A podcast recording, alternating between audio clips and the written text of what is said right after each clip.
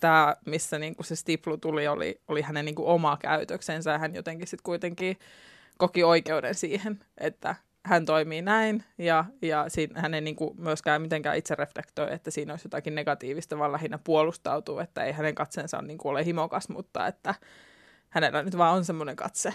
Ja minä nyt vaan niin kuin katson silleen ylhäältä alaspäin ja toisinpäin, että, että tuota, siinä se jotenkin, hänellä on niin kuin kykyä arvioida näitä yhteiskunnallisia rakenteita ja sitä asetelmaa, mutta sitten jostain syystä epäonnistuu tunnistamaan sen oman roolinsa tässä asetelmassa. Vanhanakin voi ajatella, siitä me kaikki ollaan samaa mieltä. Mutta jos niin tekee, pitääkö ajatuksensa kertoa ääneen vai pitäisikö olla ihan vaan hiljaa? Tässä Vastapainon podcastissa syväluetaan tietokirjoja ja puntaroidaan niitä vaihtuvan lukijan kanssa. Mä oon Juho Kankaanpää ja tää on Painavat asiat.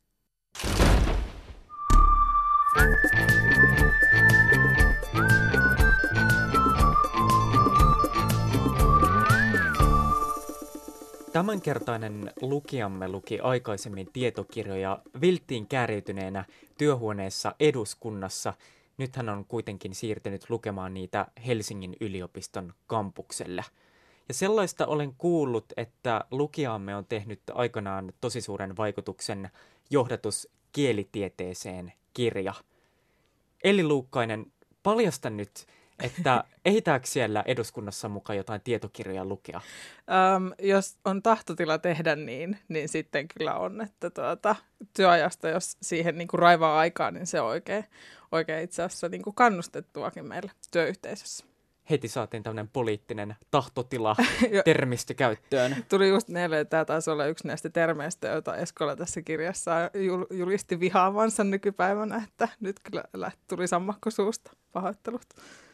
Mä en halua ylpeillä, mutta mulla on tosi paljon erilaisia kirjastokortteja. Oh. Mulla on tietysti Helmet-kortti ja sitten Tampereen pikikirjastokortti ja Helsingin yliopiston kirjastokortti ja Tampereen yliopiston kirjastokortti, mutta näistä hienoin on ehdottomasti eduskunnan kirjaston kortti. Kyllä. Siellä on tosi pienet varausjonot ja kattavasti yhteiskunnallista tietokirjallisuutta. Kuinka paljon oot Elli käynyt siellä lukemassa tietokirjoja? Siis nyt täytyy sanoa, että en valitettavasti kertaakaan, että siihen en, en saanut raivattua töissäni aikaa. Me varasin sieltä Elina Lepomäen kirjan, kun se tuli, ää, ja se, sain sen toimitettuna työpaikkani tuota postilaatikkoon, mutta nyt täytyy myöntää, että en sitten kyllä kerennyt sitä niin kuin aukaisemaan kertaakaan, mutta aion sen vielä joskus lukea. Mutta mä oon siis niin kuin siellä kirjoilla ja, ja tuota, kirjastokortti löytyy ja, ja tuota, olen sieltä kirjan lainannut, mutta en sitä valitettavasti avannut kertaakaan. Elli, sä oot työskennellyt siis aikaisemmin usean demarikansan edustajan poliittisena avustajana. Nyt sä oot palannut opiskelemaan Helsingin yliopistoon, mutta kaikista töistä sä et ole päässyt eroon. Tän kevään sä kampanjoit Pilvi Torstin vaalipäällikkönä ja sen lisäksi sä oot Kiteen kaupungin valtuustossa. Ennen muuta sä oot nuori. Sen takia mä kutsuin sut lukemaan Antti Eskolan kirjaa Vanhanakin voi ajatella. Kuinka paljon sun argumentaatiota arvioidaan sun ikäsi perusteella?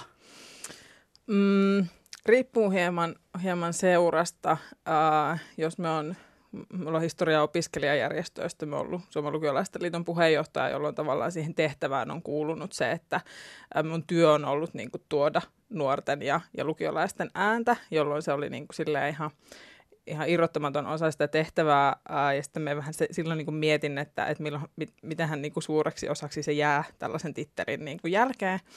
Mutta tuota, muistan, kun esimerkiksi kaksi vuotta sitten aloitin tuolla Kitteen kaupunginvaltuustossa, niin kyllä me selkeästi olin siellä niin kuin se nuori. Mä olen nuorin, mä olin ehdokkaista selkeästi tuota, ää, olinkohan lähes yksin niin kuin alle 25-vuotiaana, mutta tuota, en ole niin kuin hirveästi törmännyt siihen, että, että niin kuin mun argumentaatiota vähäteltäisiin sillä, että mä nuoremmin en tiedä jotenkin asioista mitään. Että pystyy, kun perustelee hyvin ja, ja faktat on kunnossa, niin ei se niin kuin ikä tavallaan vie niitä pois siitä puheesta ja argumentaatiosta.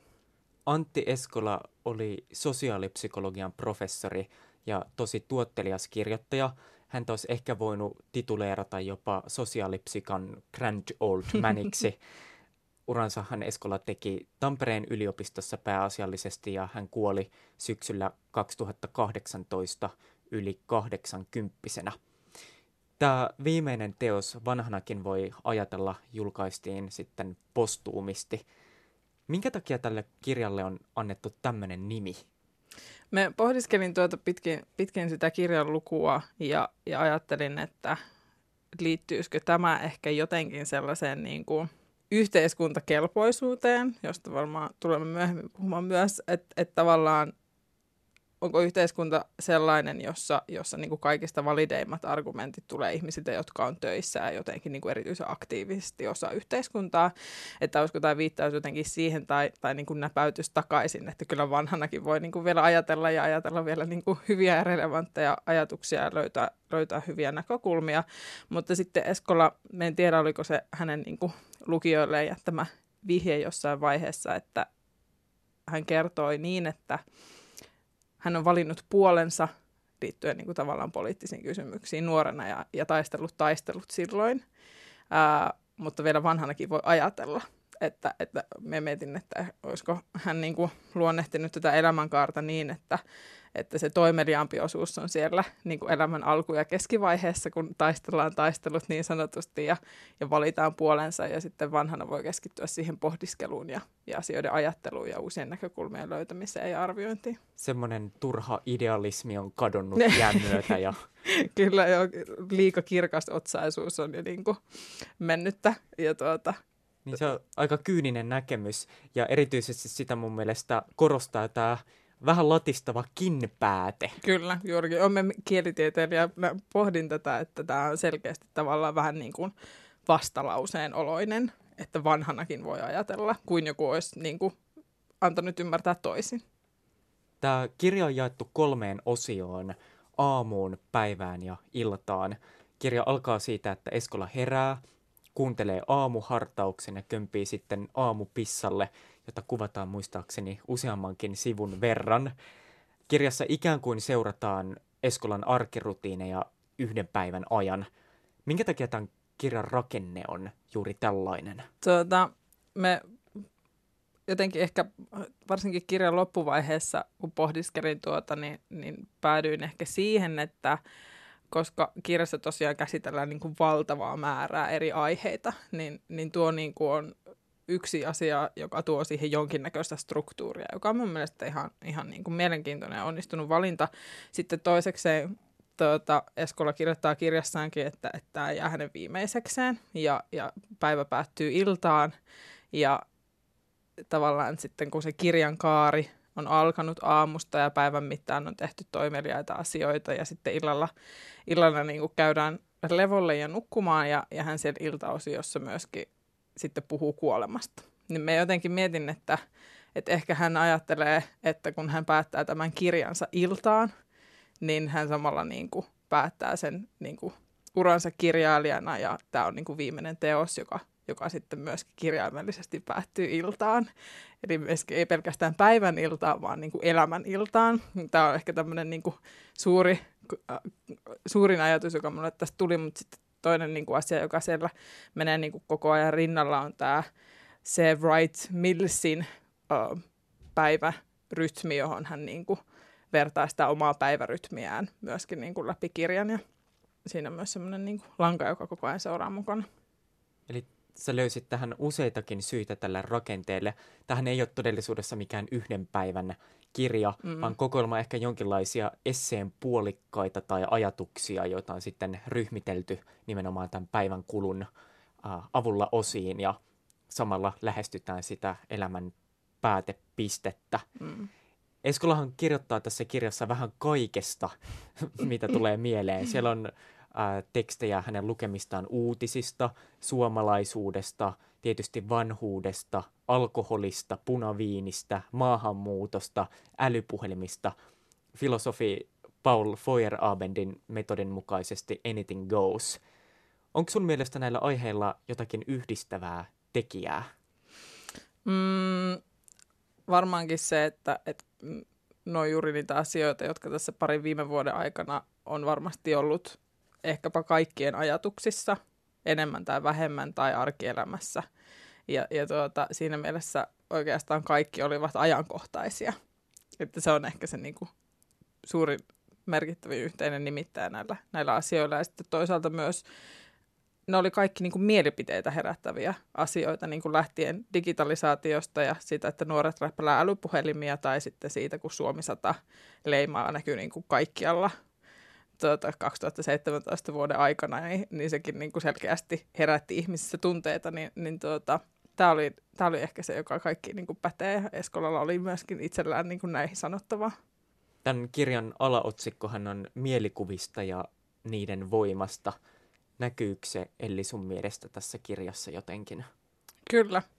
Se on myöskin niin kuin kaikessa mukaan Eskola nostaa sen, ei niin kuin aivan, ehkä aivan jokaisen niin kuin, ää, aiheen kohdalla, mutta lähes ja, ja niin kuin aika hyvin sieltä ää, tavallaan sormella osoittaa lukijalle, että, että millaisia on ne yleiset mielikuvat, jotka näihin asioihin liittyy ja, ja mahdollisesti, että millaisia niin kuin, reaktioita ja seurauksia ne meissä ää, aiheuttaa ja miten se ehkä vaikuttaa siihen, miten me, miten me vaikka luetaan tuota kirjaa ja miten me ajatellaan niitä aiheita, joita hän nostaa ja sitten hän sen jälkeen on silleen, että teillä on tällainen, tällainen mielikuva tästä asiasta, että ymmärrätte että tämä voi niin kuin, tämä asettaa meille tietynlaisia rajoitteita myöskin siihen, että kuinka me näitä käsitellään. Hän ei sanonut sitä ehkä noin suoraan, missä, mutta me niin kuin, me niin kuin näin sen siinä, että hän halusi niin kuin näyttää, että, että mielikuvilla voi olla monenlaisia seurauksia, ne voi olla positiivisia tai negatiivisia, mutta että ne voi myös olla rajoittavia. Ja näitä mielikuvia hän ammentaa todellakin päivittäisestä elämästään ja lähiympäristöstään ja sanomalehdistä. Mä mietin itse sitä, että Eskolahan ilmoittaa tässä kirjassa niin kuin mielipiteensä semmoisista aiheista, joista se ei varsinaisesti tiedä yhtään enempää kuin kuka tahansa muu perussanomalehden lukija. Onkohan tämä jollakin tavalla ikäkysymys, että kuinka vanha pitää olla, jotta voi kirjoittaa tämmöisen kirjan, jossa vaan ilmoittaa julkisesti omia mielipiteitään?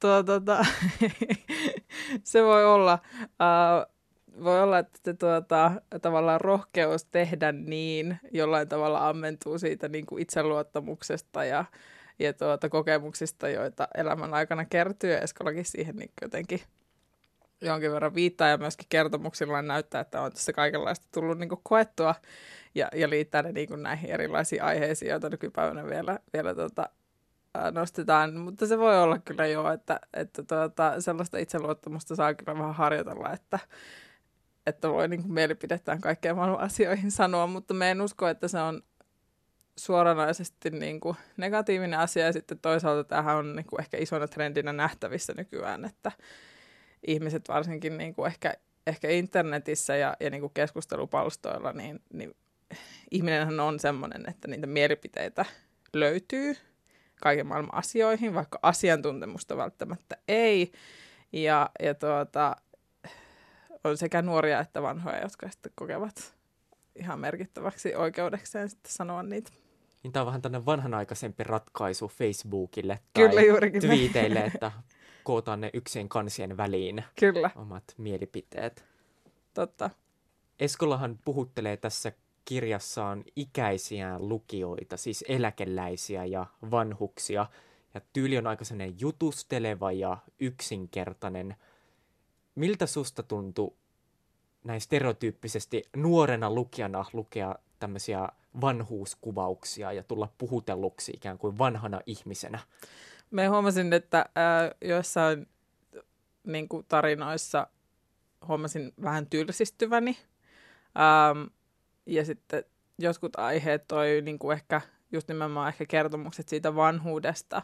Ää, tietenkin tuntuu, mulla oli omakohtaista kokemusta, niin tuntuu ehkä hieman kaukaisilta, mutta sitten myöskin me huomasin, että mulle tuli vähän niin kuin epämukava olo, että, että ne oli ehkä sellaisia niin kuin hetkiä, jolloin jollain tavalla tiedosti oman nuoruutensa, että, ja nimenomaan sen fyysisen nuoruutensa. Me koen vaan olevan niin kuin iätön sielu siinä mielessä, että me niin kuin pystyn siihen ajatusmaailmaan ja moniin tällaisiin asioihin paljon helpommin niin kuin, ää, samaistua ja, ja asettua katsomaan asioita toisen niin kuin ihmisen ja enemmän elämää nähneen ihmisen näkökulmasta, mutta ehkä ne niin kuin viittaukset siihen fyysiseen vanhuuteen oli semmoisia, jotka mulle toi sellaisen vähän niin kuin epämukavan olon ää, ja ehkä niin kuin rakkauden sitä nykyistä nuoruutta kohtaan.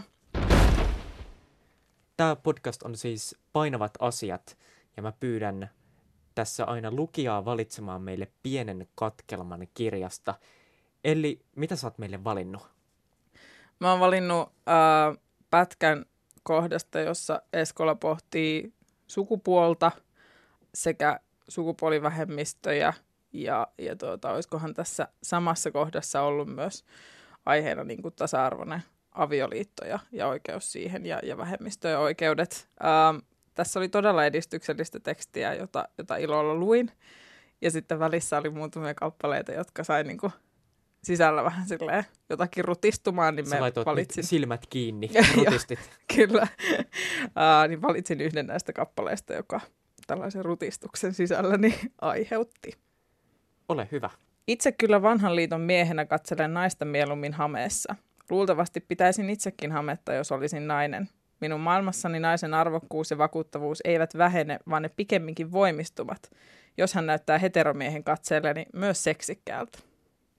Mikä tässä aiheutti suuren rutistuksen? Um, ehkä tällainen niin kuin, tämä seksikäs sana oli nyt niinku se, joka mun mielestä oli tilanteessa. Tässä on niinku tietenkin arvostettavaa rehellisyyttä, mutta tämä niinku ulkonäköön ja tavallaan nimenomaan siihen fyysiseen olemukseen viittaaminen ja sen liittyminen jollain tavalla niinku naisen arvokkuuteen ja vakuuttavuuteen erityisesti seksikkyyden kautta on, on niinku, mun mielestä se niinku ongelmallinen kohta, että me rupesin niinku pohtia tätä silleen käänteisesti, että niinku jos mies on seksikäs, niin, niin se ei niin kuin, me en niin kuin suoraan sanoisi, että se on se asia, joka, joka vaikuttaa hänen arvokkuuteensa ja vakuuttavuuteensa. Asiat, jotka tällaiseen voi helposti vaikuttaa, on niin kuin, kuten kar, niin kuin karismaattisuus esimerkiksi tai ää, sosiaaliset taidot tai niin kuin itsevarmuus. Ja nämä on myös asioita, jotka voidaan niin kuin, nähdä seksikkäinä, mutta mun mielestä se ei ole, niin kuin se seksikkyys ei ole se asia, joka tätä niin kuin vahvistaa. Eli niin kuin jotenkin se seksikkyyden liittäminen nyt niin kuin naiseen tässä on ongelmallista ja musta ikävää. Mulle tulee siitä ikävä olo. Ton katkelman jälkeen hän Eskola vielä kaiken lisäksi tunnustaa, että hänellä on niin sanottu hissikatse, mm. joka menee siis ensin ylhäältä alas ja sitten alhaalta ylös. Ja hän väittää, että tämä katse on täysin tasa-arvoinen, sillä nainen saa katsoa häntä – samalla tavalla ja nähdä hänen kumaransa ja ryppynsä. Mm. Mistä tämä oikein kertoo, tämmöinen ajattelutapa? Tämä, jollain tavalla mulle tulee tästä tai vahvistaa sitä mun niin kuin, oloa ja kokemusta siihen, että nainen on kuitenkin enemmän katseelle altis kuin yleensä mies. Ja, ja tuota, jotenkin jostain syystä se koetaan usein tarpeelliseksi jotenkin tehdä tällainen skannaus ja, ja niin kuin hissikatse ja sitten mitä niin kuin taas tuo edellinen, edellinen kappale ehkä vahvistaa, niin, niin jostain syystä se ulkoisen olemuksen viehättävyys on se, mitä niin kuin naisessa arvioidaan, eikä välttämättä muut piirteet, kuten vaikka itsevarmuus tai tyyli tai se, että millainen niin kuin olotila tai tunnetila ihmisellä on tai että, että mitä hän tekee arjessaan vai jostain syystä. Se on yleensä se, että, että kuinka tämä niin kuin ulkomuoto minua nyt miellyttää ja viehättää ja viehättääkö ollenkaan. Tähän on todella kummallista, että paikoin Eskola osoittaa edistyneisyytensä ja vähän niin kuin opettaa tätä vanhaa lukijaa. Se käy läpi sukupuoleen liittyvää termistöä ja kertoo esimerkiksi, mitä intersukupuolinen tarkoittaa – Mm. Mutta samanaikaisesti Eskola on kuitenkin yhteiskuntatieteilijä ja tuntuu olevan välillä vähän sokea sille, että miten hän hahmottaa vaikka sukupuoleen liittyviä valtasuhteita ja asetelmia. Kyllä. Hän niin kuin, puhuu täällä niin kuin, esimerkiksi translaista oikein hyvin ja, ja samoin niin kuin, oikeudesta tasa-arvoisesti äh, solmia avioliittoja ja muu, että tavallaan nämä niin kuin, rakenteiden tasolla tehtävät asiat – oli mun mielestä hänellä niin kuin ihan hyvin hallussa, mutta sitten tämä, missä niin kuin se stiplu tuli, oli, oli hänen niin kuin oma käytöksensä ja hän jotenkin sitten kuitenkin koki oikeuden siihen, että hän toimii näin ja, ja siinä, hän ei niin kuin myöskään mitenkään itse reflektoi, että siinä olisi jotakin negatiivista, vaan lähinnä puolustautuu, että ei hänen katsensa niin kuin ole himokas, mutta että hänellä nyt vaan on semmoinen katse ja minä nyt vaan niin kuin katson silleen ylhäältä alaspäin ja toisinpäin, että, että tuota, siinä se jotenkin hänellä on niin kuin kykyä arvioida näitä yhteiskunnallisia ää, rakenteita ja sitä asetelmaa, mutta sitten jostain syystä epäonnistuu tunnistamaan sen oman roolinsa tässä asetelmassa. Niin, jonkin verran hän toki reflektoi myös omaa henkilöhistoriaansa ja muun muassa tunnustaa, että ei olisi ikinä päässyt siihen asemaan, missä hän lopulta oli äh, ilman vaimoaan, joka mm. pyöritti arkea ja perhettä. Eskola erottelee sitten niin kuin uusintavan ja tuottavan työn toisistaan. Nyt puhuu jonkin verran myös vaikka palkkatasa-arvosta ja työpaikan hierarkioista, mutta sehän on aika peruskauraa. Kyllä. Ö, yksi, missä hän puhuu tuosta tavallaan kotitöiden sukupuolittumisesta juurikin, niin, niin tuota, se oli mun mielestä niin kuin hyvää tekstiä, ja hänkin siinä niin kuin mainitsi kyllä niin kuin aivan suoraan, että, että hän on niin kuin, siinä oli mun mielestä niin kuin jonkinnäköistä tavallaan arvostelua itseään kohtaan vähän niin kuin havaittavissa, että no hän ei ole koskaan opetellut käyttämään niin kuin pesukonetta. Ja, ja tuota, äh, on nämä tietyt asiat, joita hän kotona vaan ei ole niin kuin, tottunut tekemään. Pyykit hän osaa ripustaa, mutta vaimon täytyy valita oikea pyykinpesuohjelma. Juurikin näin. Ähm, ja tuota, sitten myöskin kertoi niin kuin siitä, millaista hänen lapsuuden kodissa on ollut, joka, joka eittämättä myös, sitten on niin kuin myös tietenkin vaikuttanut siihen, että, että kuinka hän on sitten ruvennut niin kuin omaa kotielämäänsä rakentamaan kumppaninsa kanssa. Että tuota, tässä on tietysti niin kuin edistystä uh, havaittavissa, että hän kertoo isästään, joka ei niin kuin, uh, osannut keittää kahvia niin kuin ollenkaan. Ja sitten jos tuli vieraskylään, kun uh, vaimo oli jossain, niin sitten oltiin niin ongelmissa, että kun nyt ei ole kahvia, että miten tämä homma toimii, että, että Eskola ei ole niin kuin tällaisessa tilanteessa ollut, ollut että jos niin kuin katsotaan silleen, tätä isoa kuvaa, niin, niin hänen kotielämänsä on ollut niin kuin tasa-arvoisempaa, mitä hänen vanhempiensa ja ehkäpä sitten hänen lapsiensa vieläkin sitä tasa-arvoisempaa, mitä heidän. Mutta jotakin asiaa Eskola ei selvästi ymmärrä. Eskola kirjoittaa tässä teoksessa nimittäin Me Too-kampanjasta, ja hän väittää, että koko Me Too-kamppis loi sellaisen lähtöoletuksen, että kun mies lähestyy naista, niin hän syyllistyy automaattisesti johonkin epäilyttävään mm. tai loukkaavaan. Mä aloin miettiä, että onko Me Too-kampanja sukupuolen sijaan nimenomaan sukupolvikysymys? Me uskon kyllä, että, että se on näitä molempia ehkä jopa yhtä paljon. Tai et, niin kuin, me luin, luin tätä tekstiä, se oli myös vähän semmoinen kohta, että mulla oli vähän vaikeuksia siinä niin kuin olla rutistelematta. Ähm, mutta tuota, Eskola ihmetteli tässä, niin kuin sit, ja se kertoi monien ystäviensä sekä naisten että miesten ihmettelee nyt tätä, että eikö nyt mitään saa tehdä, että eikö saa enää flirttaillakaan lähestyä. Tämä on niin kuin se klassinen jotenkin niin kuin ongelma, joka tässä keskustelussa on Mitsu-keskustelussa jotenkin pysyvänä osana tähän saakka on ollut, että jotenkin kyvyttömyys käsittää, mikä ero on seksuaalisella häirinnällä ja, ja tai hyväksikäytöllä ja sitten niin kuin flirttailulla ja kiintymyksen osoittamisella, että nämä, niin kuin, nämä ei ole niin kuin sama asia ja, ja nämä on selkeästi erotettavissa toisistaan, mutta sitten voi olla, että, että niin kuin vanhemmilla sukupolvilla – ehkä se ei ole ollut. Tai että, että jostain syystä me ei tiedä, että, että onko tavallaan jonkinnäköistä sensitiivisyyttä ö, rakentunut nyt niin kuin flirtailukulttuuriin tai muuhun sellaiseen niin kuin nykyään, että, että niin kuin, mulla on aika selkeä se raja siinä, että mikä on seksuaalista häirintää ja mikä on flirttailua. Ja me ei niin kuin pelkää flirttailla, koska me tiedä, miten tehdä sen ilman, että ihmiselle tulee sellainen olo, että me niin kuin, tulen hänen tilansa ja jotenkin niin kuin kohtelen häntä epäreilusti. Eskolahan väittää, että tämän MeToo-kampanjan seurauksena yhä useammat miehet erotettiin tehtävistään ilman sen kummempaa todistelua, ja hän käyttää sanaa oikeudenkäyntiä. Ja sen jälkeen tapahtui jotain todella, todella hurjaa. Hän nimittäin rinnastaa MeToo-keskustelun sodassa käytössä olevaan kenttäoikeuteen. Siis siihen, että jotain sotavankeja on teloitettu mm navetan takana tai marjamättäillä. Siis ammutaan. Tähän mm. on ihan hullu rinnastus. Joo, ja, t- ja tässä niinku, jotenkin ehkä kaikista kirkkaimmin näkyy se kyvyttömyys hänellä niinku, hahmottaa tätä valtarakennetta ja, ja kuinka vaikeaa esimerkiksi on siitä häirinnästä puhuminen, vaikkapa mitä kulttuurialla nyt nähtiin ympäri maailmaa, ja että, että kuinka todella se tilanne ei ole sellainen, että olisi niin kuin tavallaan tasavertaisia toimijoita kentällä, joista osa jotenkin haluaisi nyt niin kuin voittaa toisen tai saada jotenkin heidät niin kuin taipumaan ja häviämään jotakin, vaan on kyse niin kuin valta-asetelmasta, jossa yleensä enemmän valtaa pitävät, eli miehet on toimineet väärin.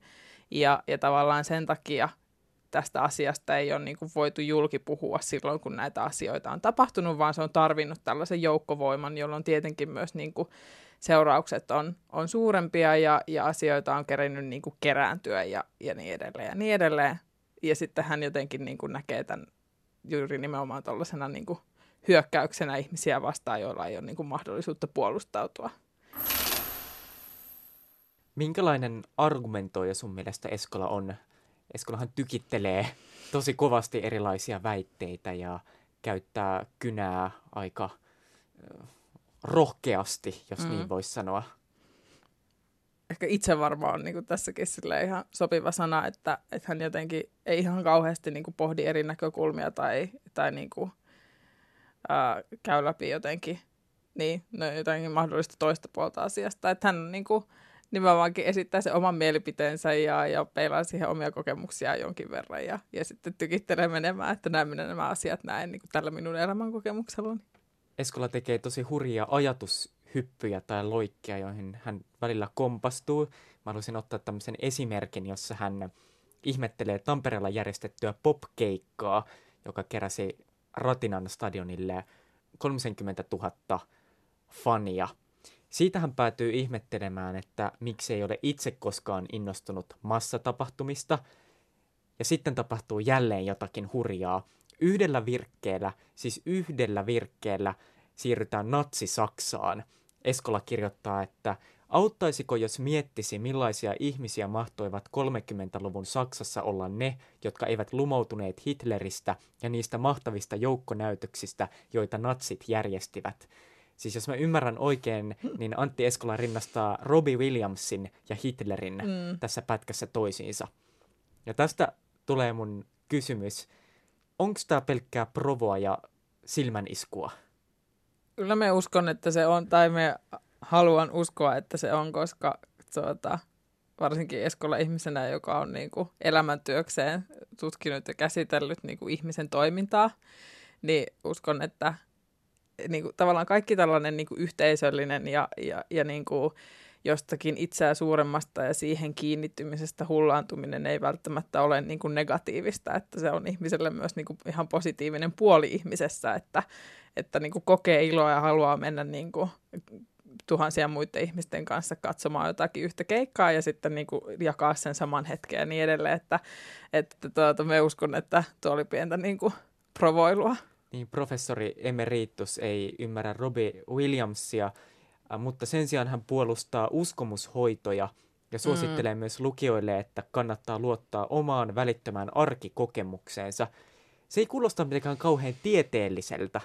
Mm, ei niin, ei niin. Me en tiedä, liittyykö tämä sitten jotenkin siihen hänen, hänen kokemukseensa niin kuin vanhuudesta ja toisaalta sitten ehkä, ehkä niin kuin, kun elämä on eletty jo, jo noinkin paljon, niin korostuu ehkä se, se niin kuin mukavuus ja mukavuuden tarve elämässä ja että, että siitä hetkestä, joka vielä on jäljellä, niin siitä tehdään niin kuin miellyttävä ja hyvä, ähm, jolloin, jolloin tavallaan uskon, että tuo ei ole niin, kuin niin vahingollista ajatella, että, että, että tuota, kaikenlaista voi tehdä, kunhan siitä tulee niin kuin hyvä mieli ja, ja luultavasti sillä on hyviä seurauksia, mutta sitten taas niin minusta olisi mielenkiintoista tietää, että onko Eskola aina ajatellut noin, että onko esimerkiksi suhtautuminen ollut samanlainen silloin, kun vaikka omaa elämää on jäljellä puolet, niin kuin toiset 40 vuotta, niin, niin onko sitten niin kova luottamus siihen, että, että tuota, kaikesta, mistä tulee hyvä olo, niin sillä voi olla myös niin kuin fyysisiä hyviä vaikutuksia, terveyttä edistäviä ja elämää pidentäviä. Niin kuin hommaan kuuluu, myös mäkin olen valinnut tästä kirjasta pienen katkelman. Siinä Antti Eskola kuvaa lapsenlapsensa Kertun työnhakua. Ja se katkelma kuuluu näin. Kirjoitettuaan ylioppilaaksi hän alkoi ponnekkaasti etsiä töitä. Etsintä näytti jo tuloksettomalta, kunnes hän yhtenä aamuna soitti iloisena, nyt minä olen yhteiskuntakelpoinen, pääsin ensimmäisen kerran työhaastatteluun. Minä, ymmärtämätön, aloin selittää, että kyllä sinä yhteiskuntakelpoinen olet tähänkin saakka ollut. Onhan sinulla samat kansalaisoikeudet kuin muillakin. Vasta asiaa rauhassa mietittyäni ymmärsin sen ytimen. Nuori tuntee yhteiskunnan kelpuuttavan hänet vasta kun jokin sen työpaikoista avautuu hänelle.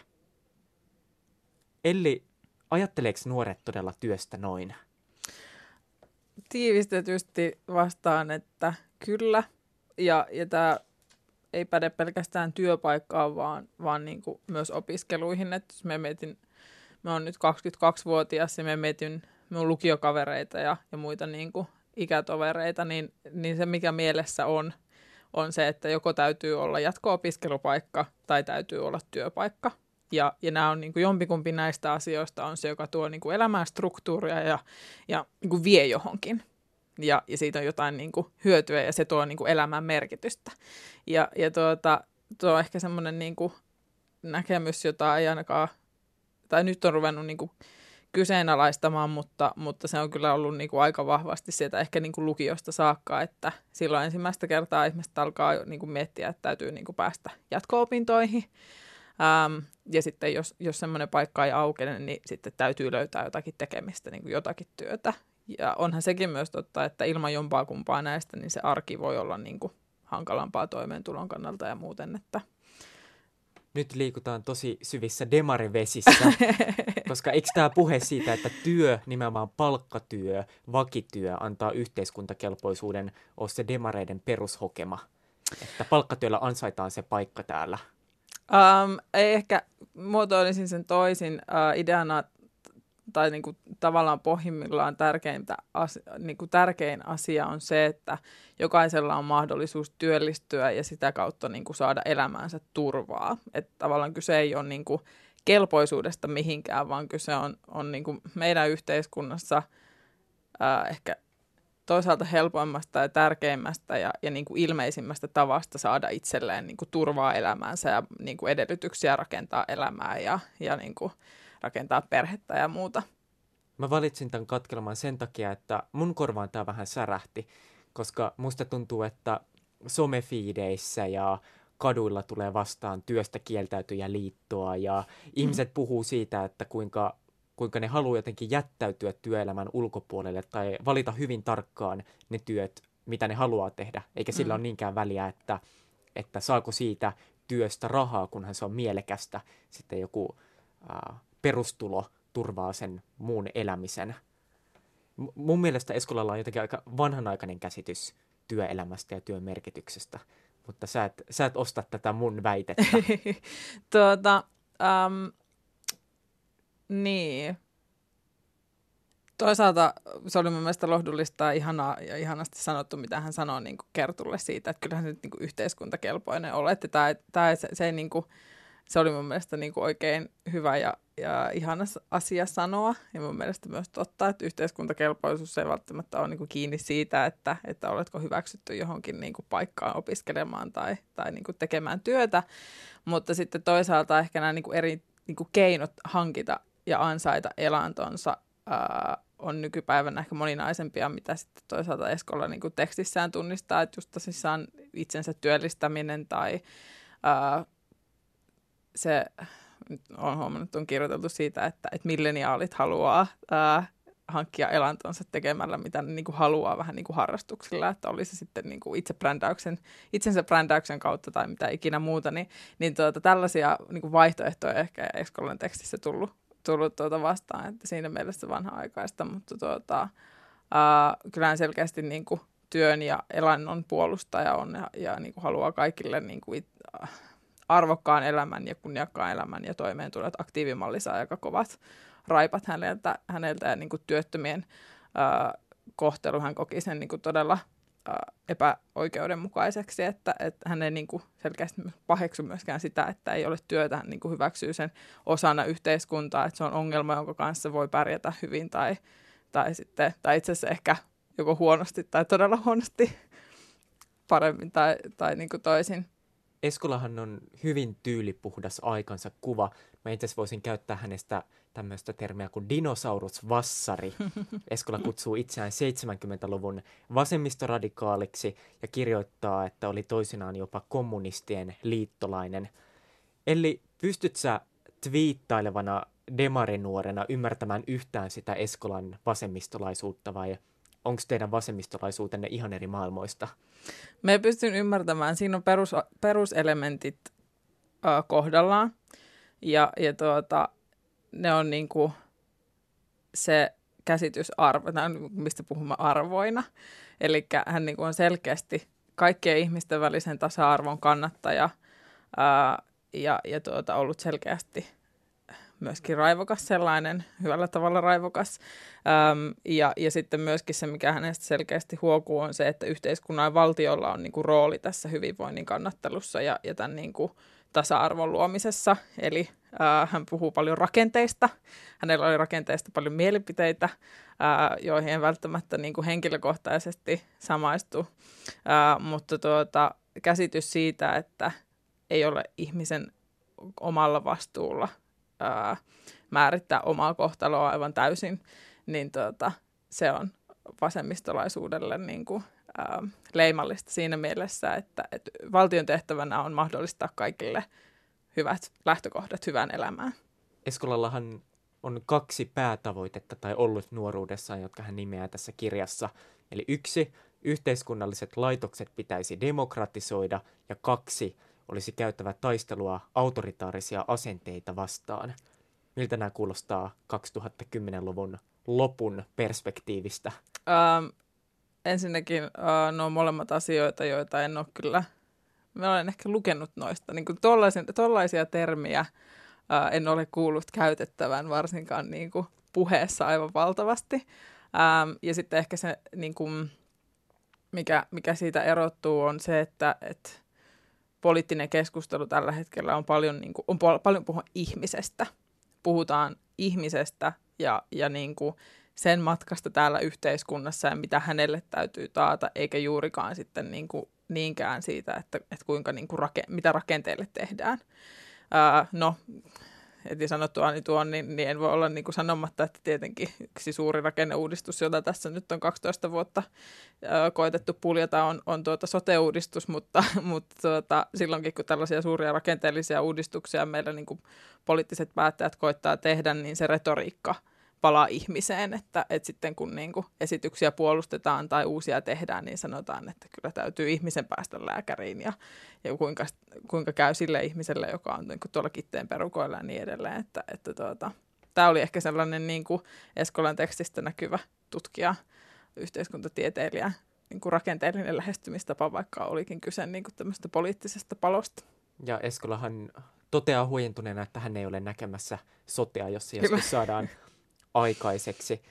Jännittävää tuossa on muuten myös se, että Eskolahan kritisoi tämmöisiä suuria mahtipontisia poliittisia sloganeita ja vaatii poliittisilta tavoitteilta konkretiaa ja sanoo, että älkää tehkö samaa niin kuin me teimme silloin 60-luvun lopussa. Mm. Ja tarkoittaa siis opiskelijaradikaaleja. Kyllä. Äh, se on minusta mielenkiintoista. Äh, uskon, että, että tuota, hänen toiveittensa mukaista kehitystä. Kyllä, kyllä on paljon tapahtunutkin, jos vaikka nyt puhutaan opiskelijapolitiikasta ja, ja vaikka siitä poliittisesta aktiivisuudesta, jota yliopistoissa näkee, niin sehän, sehän ei niin kuin ole samalla tavalla radikaalia, mitä hänen nuoruudessaan olisi ollut. Että, että tuota, mielestäni Suomessa eri tasoilla on aika hyvin sisäistetty tämä konsensuspolitiikan niin kuin tekisi mieli sanoa tahtotila, mutta tuota, ää, sanon nyt tahtotilan, kun ei keksi muuta, vaikka Esko laitetta sanaa voikaan sietää. Sallitaan tämän kerran. Sallitaan tämän kerran. Että tuota, ää, se on käsitys siitä, että politiikkaa Suomessa tehdään ää, koalitioissa, no kompromisseja, ja tuota, ää, siinä mielessä semmoinen radikaalius ehkä puuttuu tällä hetkellä jos mä mietin, että mitä mulle tulee mieleen sanasta radikaali, niin se liittyy ehkä niin kuin ilmastotoimiin. Ja, ja kun keskustellaan siitä, että kuinka suuria ja merkittäviä niiden täytyy olla, niin, niin tuota, radikaalisanaa käyttää ehkä taso, tahot, jotka haluaa profiloitua nimenomaan siinä, että olemme valmiita tekemään niin kuin erityisen paljon ja suuria tekoja. mutta se, on, se ei minun mielestä oikein, ei ole mitenkään niin kuin huono asia, että se on ihan tervetullut. Niin ja ilmastopolitiikka on tietysti asia, joka ehkä ylittää puolueen rajat tällä hetkellä, kun taas Eskolan radikaalius aina viittaa semmoisen puolueiden ja liittojen väliseen kilpailuun. Kyllä, juurikin näin.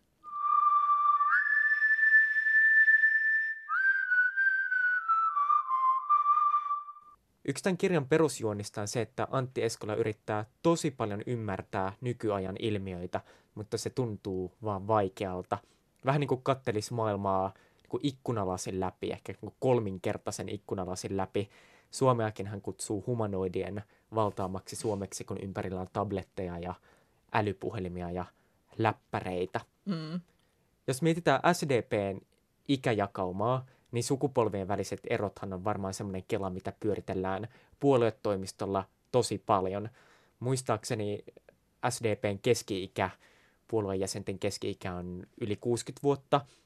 Miten sä itse luulet, pystytkö sä nuorena demarina ymmärtämään vaikka SDPn eläkeläisjäsenten ajattelutapoja ja huolia ylittämään tätä sukupolvien välistä kuilua? Uh, uskon, uskon kyllä, että pystyn ja, ja sen parissa on, on saanut aika paljon työskennelläkin ja huomata siihen, että, että huolet niin kuin käytännön elämässä on, on jossain määrin niin kuin samoja ja ainakin niin kuin helposti ymmärrettäviä. Um, mutta tuota, sitten ehkä, ehkä niin kuin, vaikka tämä digitalisaatio, josta Eskola vahvasti monta kertaa puhuu, että, että hän ei usko millään siihen, että se tuo mukanaan niin kuin hyviä asioita, niin, niin se, se on semmoinen asia, jossa niin kuin, um, me koitan olla vaikkakin esimerkiksi niissä piireissä, joissa itse, itse pyörin vaikkapa puolueessa ja näistä asioista niin kuin eri käisten kanssa keskustellaan, niin mitä olisin Eskolallekin halunnut sanoa, että pelko pois, että ei ole niin kuin mitään pelättävää, ää, että tuota, uudet asiat, muutokset on hankalia, voi olla, mutta yleensä tuo niin kuin, mukanaan hyviä asioita ja, ja tarkoituksena on niin kuin, tehdä elämästä helpompaa. Mutta tuota, tietenkin se sopeutuminen ja, ja niin kuin, muu vie aikaa, mutta, mutta tuota, kyllä niin kuin, inhimilliset ongelmat ja, ja niin kuin, esteet, joita arjesta ihmisille tulee, niin iästä riippumatta vaikka ne olisi erilaisia, niin aika hyvin kyllä pystyy ymmärtämään niiden merkittävyyden ja tarpeen toimia niiden eteen miten se kuilu ylitetään? Mm. Eläkeläisdemarit miettii eläkkeensä suuruutta ja sitten varmaan demarin nuoret on hyväksynyt jo sen ajatuksen, että niillä ei välttämättä tule edes olemaan mitään eläkettä. Mm. Niin se on ihan valtava se kuilu. Niin, mutta tuo on tavallaan niin kuin asiakysymys. Et, et niin kuin meillä aika paljon niin kuin liikkeenkin sisällä puhutaan sukupolvipolitiikasta ja tavallaan politiikan merkittävyydestä siinä, että, että tehdään päätöksiä, jotka on hyviä kaikin ikäisille ihmisille. Ja tavallaan täytyy niin kuin laajentaa sitä, sitä niin kuin näkökenttää ja toisaalta myös hahmottaa, että suurin osa asioista, joista päätetään, niin koskee myös kaikkia, jolloin täytyy ottaa huomioon se, että, että ne toteutetaan niin kuin tavalla, johon kaikki pääsee mukaan. Ähm, ne on sitten asiakysymyksiä ja, ja riitelyä, joita meillä puoluekokouksessakin esimerkiksi tästä eläkeasiasta on käyty, mutta tuota, ähm, se on asia muiden joukossa tietenkin merkittävä ja, ja suuri, mutta tuota, asiat on asioita ja ihmiset on ihmisiä ja arvot on arvoja. No niin, tämmöinen tautologinen lopetus. Kyllä. Me ollaan luettu tässä jaksossa siis Antti Eskolan kirjaa Vanhanakin voi ajatella. Palataan tässä lopussa vielä tähän kirjan nimeen. Vanhanakin voi ajatella, se on nyt meille kumpaisellekin selvää. Siitä me ollaan samaa mieltä. Sille ei ole varsinaisesti mitään esteitä. Mutta jos niin tekee, niin pitääkö ajatuksensa kertoa ääneen vai olisiko Eskolan pitänyt olla ihan vaan hiljaa? Ei olisi tarvinnut, tai siis ei, ei ole ollut tarvetta olla ihan hiljaa. Mielestäni on hyvä, että tämäkin kirja on tullut kirjoitetuksi ja mitä ilmeisimmin Eskola on niin kuin monille lukijoille todella tärkeä kirjailija. Hän tässäkin kirjassa kertoo, että vanhuuskirjasta on tullut kirjekaupalla ää, tekstiä. Se, että mekin on hänen kanssaan asioista jo eri mieltä tai näen jotkut, as, jotkut asiat niin kuin perustavanlaatuisesti ehkä eri tavalla, niin, niin sehän ei ole huono asia. Sehän on ihan, se on ihan normaali, se on hyvä. Me on iloinen kaikista niistä ajatuksista, joita tämä kirja on minussa, minussa herättänyt, mutta tuota, Eskolalla ei myöskään niin kuin ollut sellaista jotenkin yliinhimillistä käsitystä niistä omista ajatuksistaan. Että hänkin siellä ilmaisee, että nämä nyt on vain näitä mun ajatuksia, joita me tässä kirjoittelen ylös ja teen näistä kirjan. Ää, ja vaikka hän niin se kuvailit, niin opettaa jossain vaiheessa lukijansa, niin tuota, mulla koin kuitenkin oikeudekseni olla eri mieltä, jos, jos mulle semmoinen niin kuin, fiilis tuli, että tämä ei ollut sellaista niin kuin, aggressiivista ränttäystä. Eli jos sä kirjoittaisit tälle kirjalle semmoisen poleemisen vastineen nimeltä Nuorenakin voi ajatella, niin mitä asioita sä lähtisit nostamaan siinä esillä? Äh, mun olisi pakko varmasti puhua tuosta tosta digitalisaatiosta ja, ja, ja tuota, ehkä puolustaa omaa sukupolveani siinä, että ähm, älylaitteet ei ole viemässä meiltä aivotoimintaa, se on vaan erilainen tapa toimia, erilainen tapa tehdä samoja asioita, joita hän on elämässään tehnyt, etsinyt tietoa ja pitänyt yhteyttä ystäviinsä ja, ja pysynyt niin kuin kärryillä siitä, että mitä maailmassa tapahtuu tai, tai sitten luonut, tehnyt niin kuin luovaa toimintaa, kirjoittanut tai, tai koonnut taidetta tai mitä ikinä, että se miten myös se tehdään, niin se on vaan niin kuin teknisesti erilaista ja että hän nyt meitä aika liian kovaa tästä niin kuin asiasta lyö tutustumatta siihen. Sun kirjassa varmaan tämä päivänkulku olisi ainakin erilainen. Joo. Minkälaisia elementtejä siihen kuuluisi? Tuota, siihen kuuluisi ainakin, tuota, ainakin varmaan 3-5 eri paikkaa, jossa me kävisin tuota, tekemässä, tekemässä asioita ja, ja tuota, rikastuttamassa tietoani ja, ja parantamassa maailmaa. Mm, se, mitä Eskolalta jotenkin haluaisin ottaa ehkä omaan arkeeni, niin olisi ottaa niin kuin enemmän tämmöistä pohdiskeluaikaa ja kirjoitteluaikaa, mutta, mutta minun ajatukset olisi varmasti vähän lyhyempiä, mitä, mitä Eskolan, että me paljon ajatuskulkuja käy, käy pitkin päivää ja me rakastaa asioiden pohtimista, mutta ne ei olisi ehkä niin kuin noin, noin pitkiä, että minun olisi ehkä lyhyempiä ja tiivistetympiä ajatuksia lähtien politiikasta ja eduskuntavaaleista Balkanin historiaa ja, ja tuota, Euroopan unionin merkitykseen globaalisti ja sitten toisaalta suomalaiseen grime-musiikkiin ja Töölön ketterän räppisanotuksiin. Kaikkea tätä sieltä varmasti löytyisi. Kuulostaa kiinnostavalta. Ja varmasti tarpeelliselta, koska vanhat ihmiset aina toistelee, että niiden ääntä ei kuunnella tarpeeksi, mutta nehän on saanut puhua koko elämänsä ajan. niin kyllä. Niin on aika antaa nuorille puheenvuoro. Juurikin näin. Eli sä oot nyt pureksinut ja käännellyt tätä kirjaa asteikolla yhdestä kymppiin. Kuinka painavaa asiaa tämä oli? Oho. Um, no painavaahan se oli. Me sanoisin ainakin siinä niin kuin kasin ja ysin välillä, ehkä jopa kymppi, koska tavallaan tässä on niin kuin aika tiiviissä paketissa käsitelty tosissaan meidän ajan niin kuin ajankohtaisia merkittäviä kysymyksiä ää, ainakin yhdestä näkökulmasta. Ja tämä Eskolan näkökulmahan niin kuin lähes kaiken täällä perustelee ihan ymmärrettävästi ja ihan hyvin. Ää, mutta tätä niin kuin ajattelua voisi täydentää sitten niin kuin toisilla näkökulmilla. Mutta painavaa asiaa se oli ja helposti luettavaa ja ymmärrettävää ja, ja ei missään nimessä niin kuin mitään höpölöpöä. Elli Luukkainen, kiitos tosi paljon, että sä pääsit lukijaksi. Mä oon Juho Kankaanpää ja tämä on siis Vastapainokustantamon podcast Painavat asiat. Ensi jaksossa sitten taas uusi kirja ja uusi lukija. Jatketaan silloin. Thank you.